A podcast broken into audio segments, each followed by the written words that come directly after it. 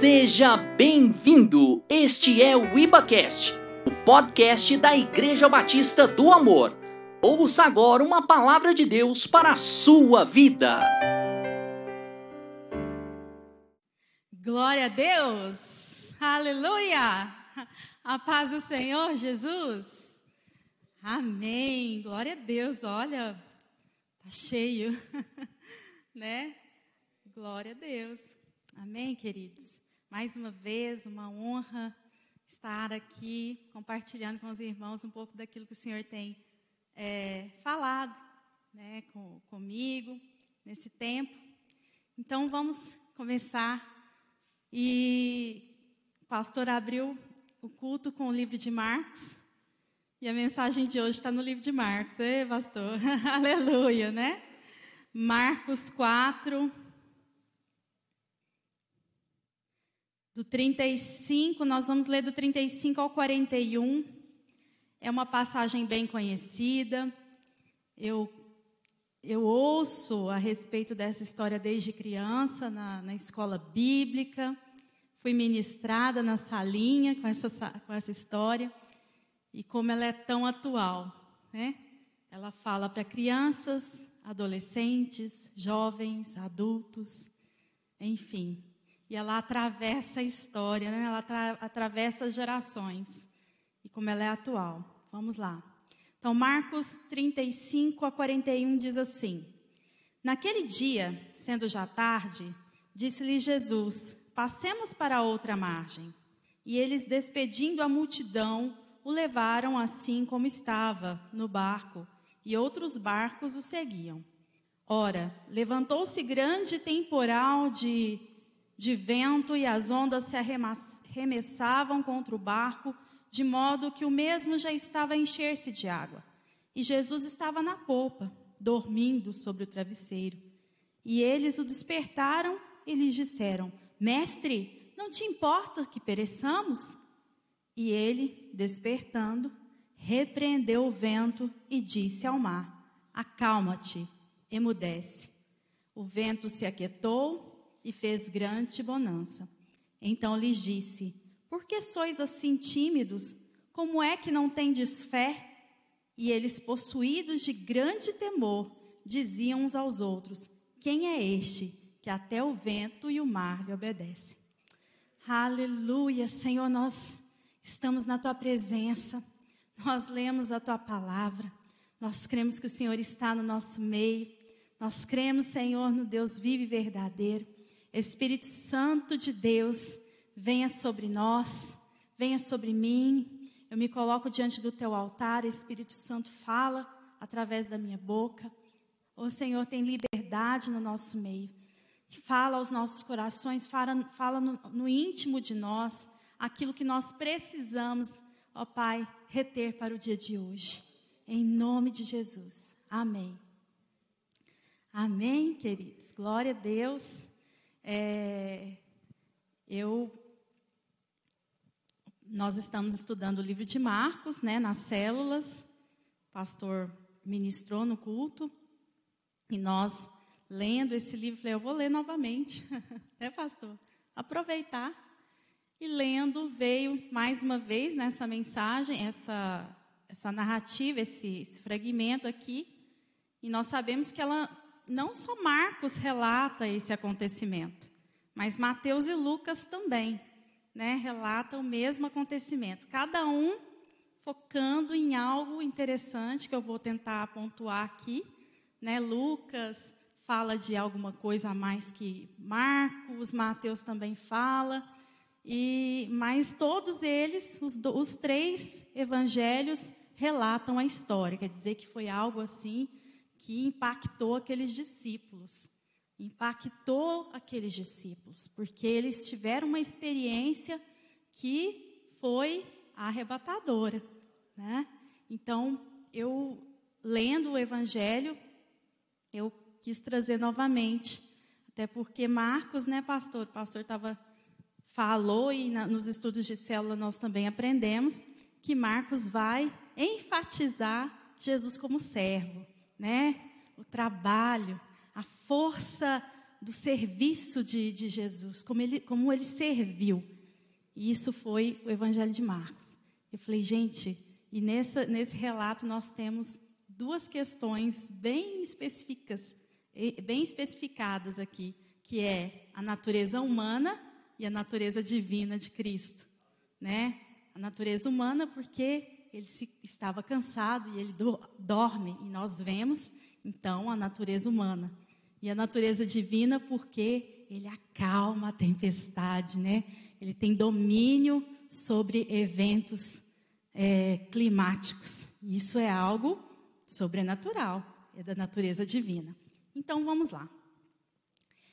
Pensando nesses três evangelhos e lendo, eu tenho uma Bíblia cronológica muito boa e ela vem trazendo os três evangelhos ao mesmo tempo, mostrando como que foi é, os acontecimentos, aquilo que, que antecedeu e que sucedeu o evento da viagem.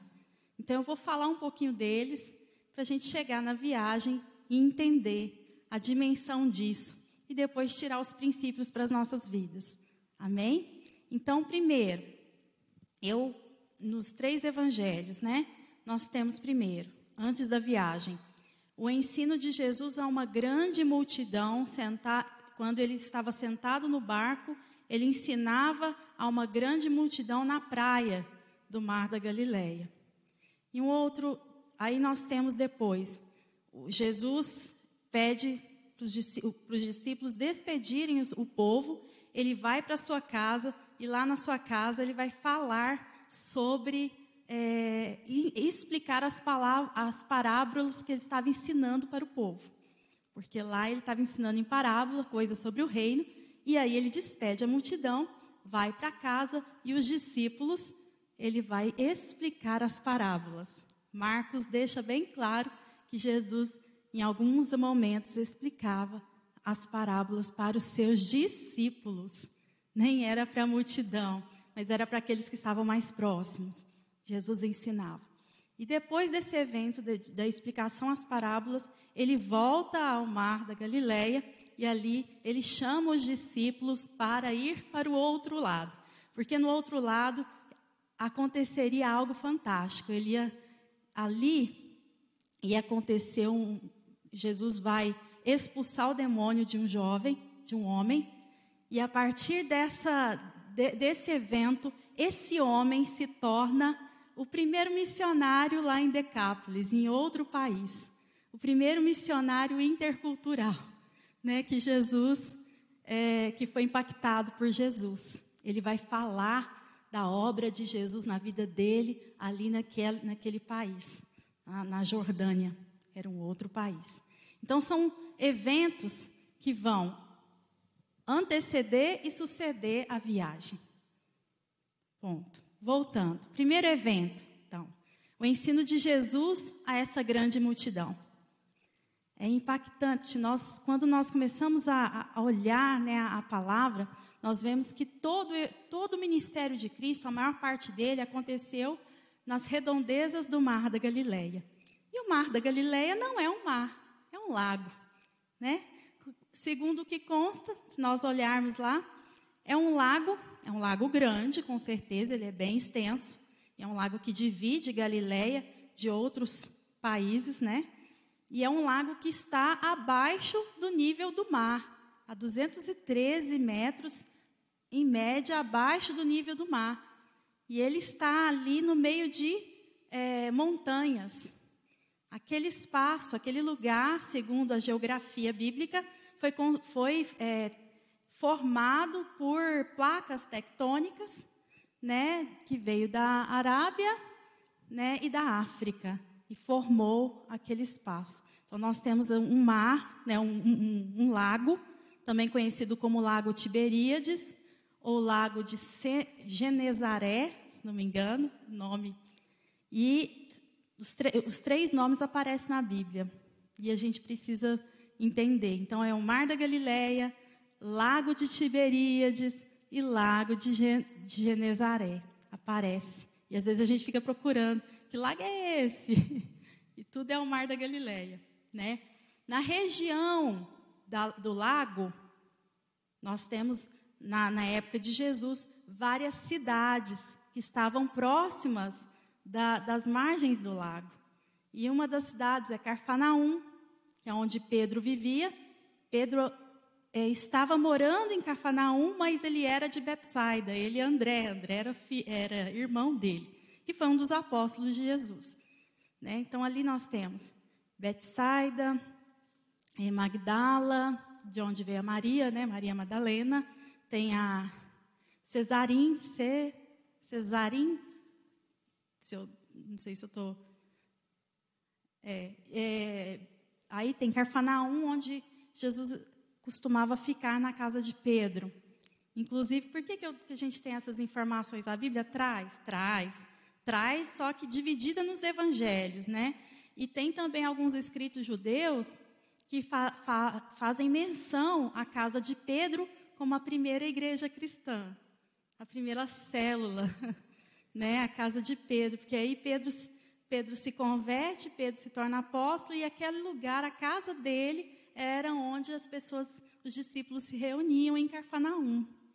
Então, o que, que acontece? Nós temos a maior parte dos, dos milagres que Jesus é, realizou aconteceu às margens do lago ou mar da Galileia. Por isso, Galileu, né?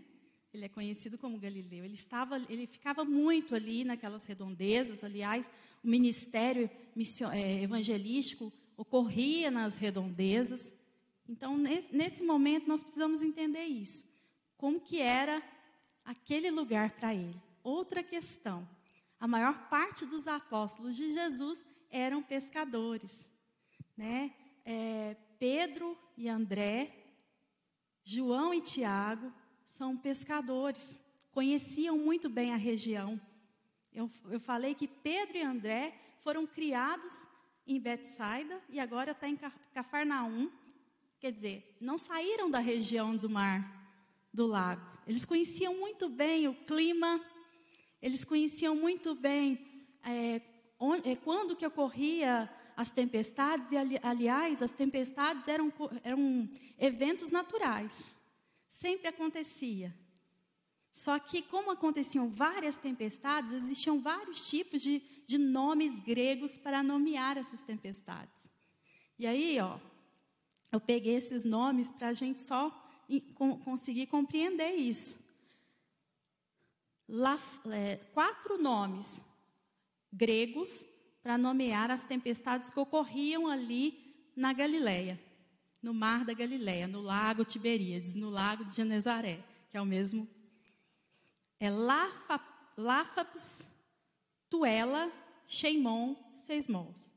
Láfapas se refere a tufão, furacão, vendaval. Tuela, vendaval. Sheimon, tempestade de inverno. Sesmós, abalo terremoto. No caso, Marcos está trazendo uma palavra grega que é lafpaz. O que aconteceu na viagem foi um lafpaz, ou seja, um tufão, um furacão, um vendaval. Foi muito forte. Vocês sabem o que é tufão? Falei, gente, eu, tenho, eu não sou muito boa da geografia. Estou contando para vocês porque a gente vai pesquisando. É um ciclone tropical, perigosíssimo. Perigosíssimo. E é interessante que ele acontece geralmente né, na, na região, estou falando do, do, clima, geralmente isso acontece quando está saindo do, do verão e chegando no inverno, porque lá são dois climas bem, bem desenvolvidos, verão e inverno. O inverno começa por volta de novembro e vai até maio. E o verão é as outras, os outros meses e é extremamente seco. O inverno chove muito e venta muito. Quer dizer, esses pescadores, esses homens da região conheciam muito, conheciam muito o clima. Quero que os irmãos entendam. Inclusive, o tema da mensagem de hoje é entre a experiência, a experiência humana e a presença divina. Olha só. Então, Jesus, nós temos aí já explicado. Agora, como que foi a viagem? Vocês entenderam que nós estamos num, num lugar. Tentei desenhar esse lugar para vocês já imaginarem, né? E, em nome de Jesus, um dia a gente pode até conhecer, né? Quem sabe aquele mar da Galileia. E estou explicando como que acontece e é natural as, as, as tempestades ali. Só que essa tempestade que Marcos fala não é uma tempestade na, é que acontecia corriqueiramente. Não é algo que sempre acontecia.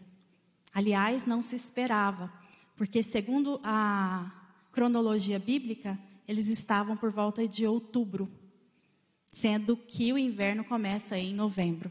Então, certamente foi algo assim que eles realmente não esperavam. Nenhum deles esperava essa tempestade. Então, nós temos uma viagem. E nessa viagem, eles começam a. Porque é uma viagem que eu imagino que é bem extensa. Porque quando a gente pega ali o, o mapa e vê aonde que está o mar e aonde eles iriam, é uma viagem bem grande, né? Ia demorar a chegar. E aí eles passam por esse momento de grande tribulação. Imagine você num barco e esse barco começa a movimentar, aí de repente ondas e ventos, ventos que vão circulando e trazendo a água para dentro do, do, do barco, e, e, e, os, e os grandes, experientes pescadores que estavam conduzindo o barco ficaram atemorizados. Será que eles não tinham passado por tempestades? Será que eles nunca tinham é, experimentado a tempestade? A Bíblia relata que eles eram pescadores e conheciam a região, com certeza passaram, mas aquela tempestade foi diferente. Aquele dia foi diferente, a ponto de Lucas falar que estava é, acontecendo. Deixa eu só achar Lucas aqui para citar. O barco estava sendo inundado de modo que corria grande perigo. Lucas fala sobre isso. Nos três evangelhos, eles falam que o barco estava enchendo de água, mas Lucas vai dizer que eles estavam correndo grande perigo. Eu não sei se vocês já passaram por uma tempestade natural que eu estou dizendo. A espiritual nós passamos. Natural, né? Eu uma vez eu, Ricardo e o eu esqueci o nome do nós estávamos saindo da igreja, voltando para casa, aqui em Uberlândia. Eu e Ricardo já passou cada tempestade. E, e não sei se vocês sabem, eu moro no Jardim América, né, do outro lado da cidade. E aí a gente passando pela rodovia, e começou uma chuva fraca, e daqui a pouco vocês sabem como é que são as tempestades em Uberlândia. Cinco minutinhos de chuva enche, a, enche as ruas da cidade. E onde nós passamos, encheu. A água chegou até a porta do carro, do nosso carro antigo. E eu vi que a água começou a entrar para dentro do carro. Eu já comecei a ficar apavorada, batendo no teto. Eu fico imaginando. Gente, foi tremendo. E aí, eu lembro direitinho que passou um, um, um e a gente pedindo a Deus. Senhor, tem misericórdia. Nós vamos, morar, nós vamos morrer afogados aqui. Né? Aí, de repente, passou um caminhão. E o caminhão abriu o mar, gente. Abriu o mar. Nós passamos literalmente sobre as águas. Só que de carro. De carro. E nós saímos dessa. É, parece, é engraçado, mas nossa, gente, como assim, né? Eu, eu já fiquei com medo com isso. Aí eu fiquei me colocando no lugar desses discípulos experientes, conhecedores, de repente eles perdeu. Aquilo não, eles não tinham domínio da situação. Eles sabiam mexer com tudo, sabe, mas não teve domínio daquela situação. Aí eles começaram a ficar com medo. E aí o medo dominou eles. A ponto deles chegarem e falar assim: Jesus, eu vou gritar, né? Jesus, por acaso o Senhor não se importa que a gente morra? Imagino. Gostaram da encenação aqui? Jesus! E Jesus acorda. Eu fico imaginando como que Jesus acordou, né? tranquilo, equilibrado, que Jesus, né? Jesus é o cara. E aí ele acorda e só dá uma ordem. Tamanha autoridade, tamanha divindade, tamanho poder. Ele só dá uma ordem, acalma-te. E acabou. E no mesmo instante, parou. Eu imagino a cara dos discípulos.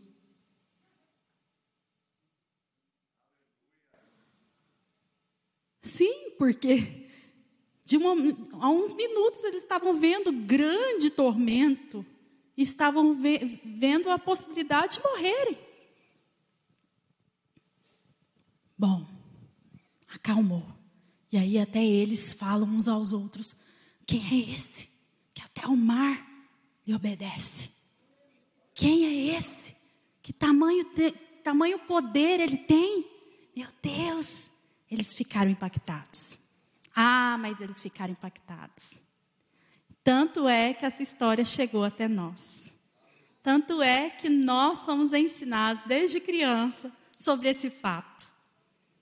Gente, a primeira vez que eu ouvi essa história, eu era criancinha, menor. Eu não posso falar que eu era pequena, porque eu ainda sou, né? Então eu tenho que falar que eu era criança.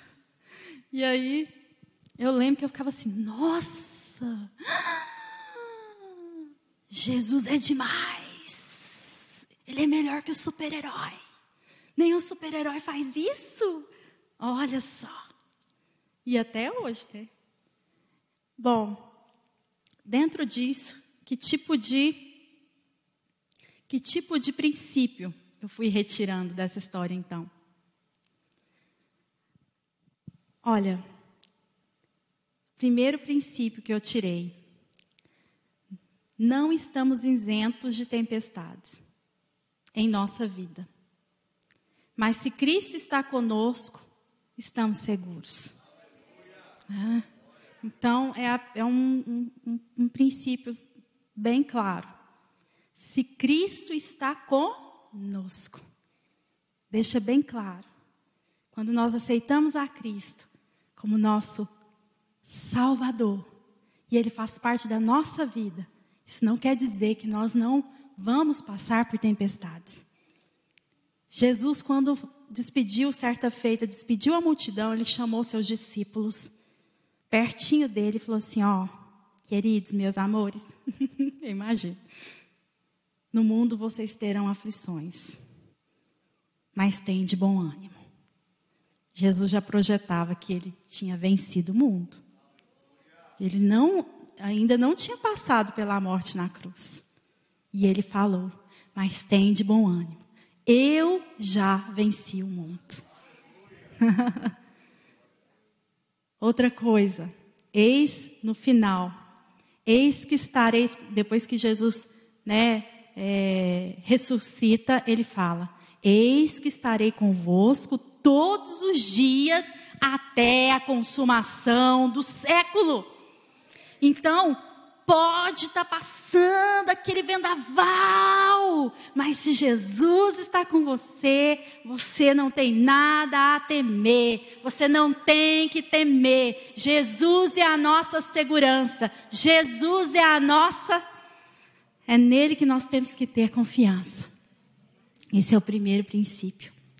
Um outro princípio que, que aí eu fiquei assim, falei, Senhor da, da glória que o Senhor me dê graça, mesmo com Jesus no barco, de nossas vidas, estamos sujeitos ao medo. Veja bem, nós somos seres humanos. Nossa, o viver humano é passar por várias questões, na alegria, dor, medo.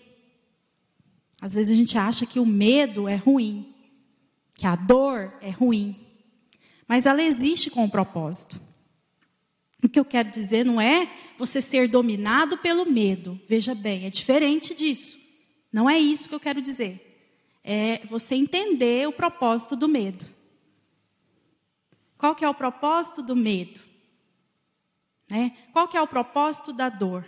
Nós sentimos dor para nos mostrar que algo no nosso organismo não anda bem. Nós sentimos medo para mostrar para nós que alguma situação perigosa está acontecendo. Isso é natural. O que não é natural é você ser dominado pelo medo. Aliás, Jesus não chamou a atenção dos, dos discípulos pelo medo. Eu fui olhar na Bíblia é, original e ele vem trazendo o seguinte: que vou até voltar no versículo, até coloquei. Vocês são, vocês são, estão sendo covardes? Naquela pergunta que ele faz. Ainda não tendes fé? Jesus não chama atenção pelo medo, mas porque eles não reagiram com fé. Eles não tiveram uma atitude de fé. Eles deixaram o medo dominá-los. Isso foi isso que Jesus estava chamando a atenção. Porque senão a gente, ah, quer dizer que eu não posso sentir medo porque eu sou crente. Eu sinto medo. O medo me mostra que algo está acontecendo e é perigoso. Eu não posso ser dominada pelo medo. Eu tenho que ressignificar o meu medo por meio da fé. A fé. É, na última ministração, eu, eu, citei o Max Lucado, que ele, que ele dá uma resposta, né? ele é um, um pastor e um escritor norte-americano. E chegaram para ele recentemente, perguntou para ele, como é que você faz? O que, que você acha desse tempo em que nós estamos vivenciando? E ele vai falar o seguinte: olha, nós é, estamos vivenciando um momento em que nós precisamos desenvolver a nossa fé.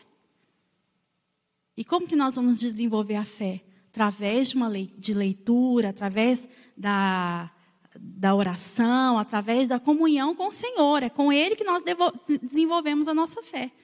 Se nós alimentarmos nosso, nossa fé, os nossos medos morrerão de fome. Eu achei fantástica a, resposta dele. Né? Quer dizer, não é você reprimir o medo, veja bem, né? É você ressignificar, entender que você tem esse medo, mas que você está na dependência de Cristo.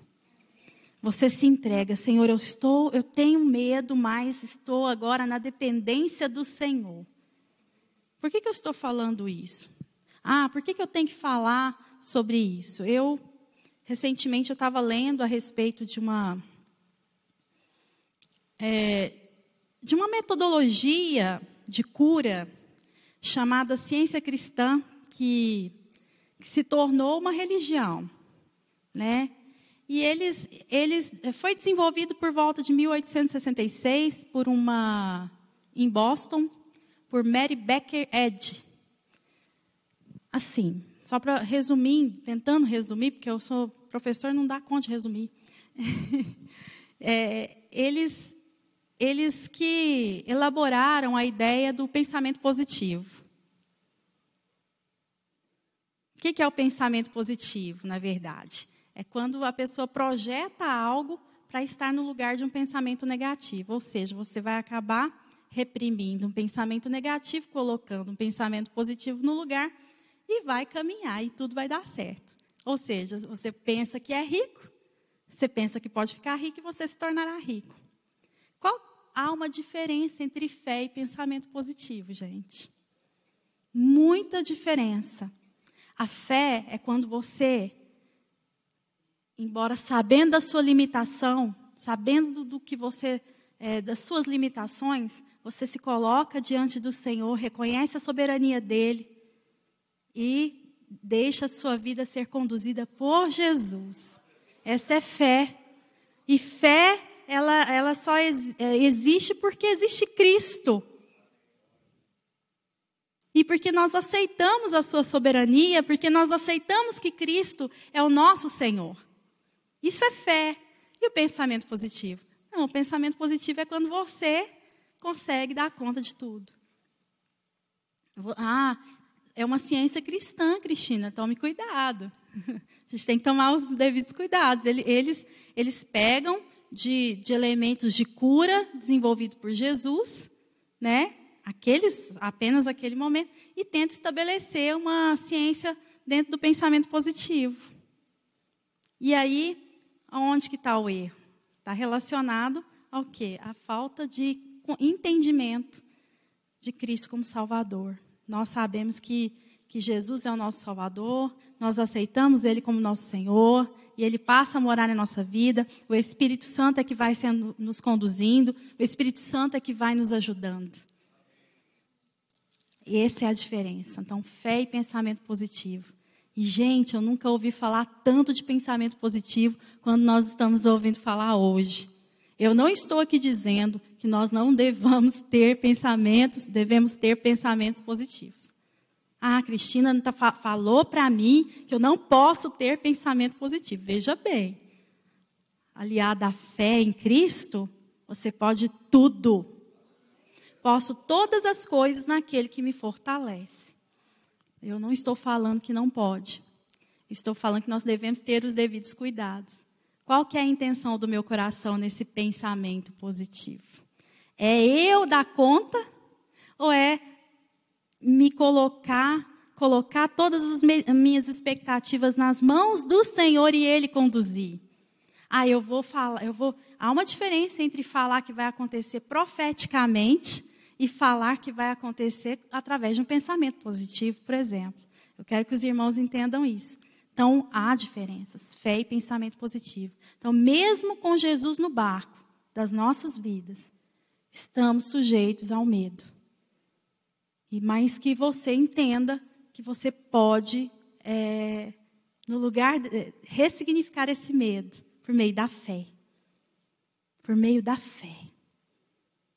E eu gosto muito de citar o salmista Davi, que ele fala, falava muito isso. Ele, Davi passou por muitas tribulações. Assim como grandes, vários homens de Deus, vários homens de Deus passou, mas Davi ele se expressa poeticamente. Talvez por isso eu, meu olhinho fica ali, né? Arte. E aí Davi fala: eleva os meus olhos para os montes, de onde me virá o socorro. Ele está vendo a dificuldade ali. O meu socorro vem do Senhor que fez os céus e a terra. Ele não permitirá que meus pés vacilem. Não dormitará aquele que te guarda, é certo. Não dormita, não dorme o guarda de Israel. Aleluia. Isso é confiar. Eu estou com medo, mas o Senhor vai fazer isso. O Senhor vai fazer isso. Pronto. Orar a palavra. Ore a palavra. Outra, outro ponto que eu coloquei. Não devemos alimentar o medo durante a tempestade, foi o que eu acabei de dizer. Devemos alimentar a nossa fé, certos de que Jesus é a solução em tempos difíceis. Entre fé e medo, alimente sua fé e trabalhe o seu medo. Né? Não fique deixando ele. Ah, porque esse medo pode virar uma ansiedade, dessa ansiedade pode virar uma depressão, e dessa depressão. Né, Wesley? Estou falando certo? ah, e isso vai causando certos transtornos. Alimente a sua fé. Em tempos como esse, não dá para a gente ficar só no pensamento positivo. Não, nós temos que viver pela fé. Na última ministração eu, disse, né, que o justo viverá. É, Paulo escreveu: justo viverá pela fé. A fé é a razão da nossa vida. A fé é a razão da nossa vida. A fé em Cristo. Jesus é a razão da nossa vida. Se Jesus é a razão da nossa vida, não temerei. Eu não preciso ter medo. Ah, Cristina, mas os medos vão acontecer, mas você precisa ficar ressignificando, né? Outro ponto, quando a, experi a experiência humana fracassar, a presença divina corresponderá sempre. Nós sabemos que ali, no meio do vendaval, os mais experientes pescadores foram surpreendidos. Eles não conseguiam é, lidar com aquela situação. Mas Jesus estava ali. E a presença de Jesus, de sua divindade, fez toda a diferença naquele dia para aqueles pescadores. Se eles não tivessem Jesus ali, como seria essa situação? Eu fiquei imaginando. E se não, e se não tivesse Jesus naquele barco naquele dia? talvez não teríamos essa história. Isso, isso nos, nos mostra que. Isso, isso nos mostra que sem Jesus, sem Jesus, as tempestades elas podem sucumbir sim. Sem Jesus. Elas podem nos trazer medo, fazer com que o medo se torne algo muito maior. Sem Jesus, isso pode acontecer sim. Mas com Jesus, exercitando a nossa fé, ah, queridos, aí faz toda a diferença. Aleluia. Amém, Senhor. Quanto a isso, queridos, nós podemos agora entender, diante dessa história, né, que com certeza vocês conhecem muito bem, é que Jesus precisa nos conduzir. Jesus precisa estar dentro de nós. Jesus precisa é, ser o centro das nossas atenções. Não importa o que façamos ou onde vamos. Se Jesus está conosco, você está seguro. Isso nós precisamos colocar nas nossas cabeças sempre. Aonde vamos, Jesus está conosco. Jesus nos ajuda. Jesus nos ajuda. Ah, mas isso é loucura. Que isso, Cristina? Você não está vendo o mundo? Você não está vendo as coisas acontecerem? Eu já fui questionada uma vez por pessoas que não, não têm esse entendimento. E eu disse: Olha, Jesus me prometeu que estaria comigo todos os dias. Eu creio. Eu creio que Ele está comigo todos os dias. Eu creio. E você crê? Se você crê, você vai fechar seus olhos nessa, nessa noite, aonde você está. Nós vamos colocar diante do altar do Senhor as dificuldades que nós estamos enfrentando. Enquanto é, nação, enquanto pessoa, às vezes dificuldades tão pontuais, tão pessoais nesses dias. Seja sincero ao Senhor, coloque as dificuldades que você é, está passando diante do Senhor e fala: Senhor, aqui. Eu creio na Sua soberania, Deus. Uma das coisas interessantes que o discípulo fez, Jesus chamou a atenção deles, mas algo que eles fizeram foi: no momento em que eles não tiveram a fé que Jesus gostaria que eles tivessem, eles reconheceram a soberania de Cristo e correram aos pés dele pediram por misericórdia, pediram por socorro. E Jesus foi e atendeu. Chegue para o Senhor. Comece a falar aí onde você está com o Senhor. Tenha esse tempo de oração, de busca do Senhor, da presença dEle. Hoje.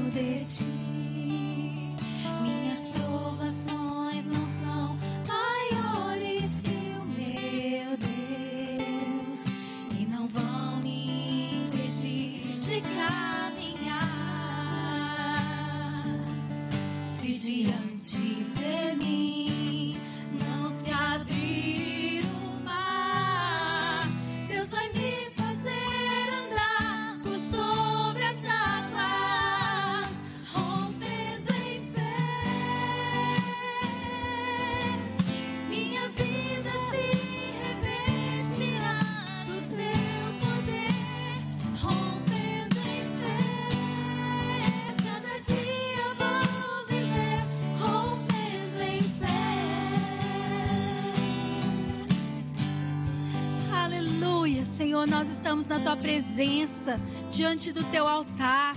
Nós, como igreja, nesta noite, nos colocamos, ó Pai, aos teus pés. Oh Senhor, nós cremos em um Deus vivo, nós cremos em um Deus poderoso, nós cremos em um Deus tremendo, nós cremos em um Deus que tudo pode. Nós nos colocamos diante do teu altar, Senhor, porque nós sabemos que sem ti nada nós podemos fazer. Sem ti, Senhor, nós não somos, ó Pai. Espírito Santo de Deus, eu coloco, Senhor, cada situação que meus irmãos nessa noite está apresentando em, teu, em tua presença.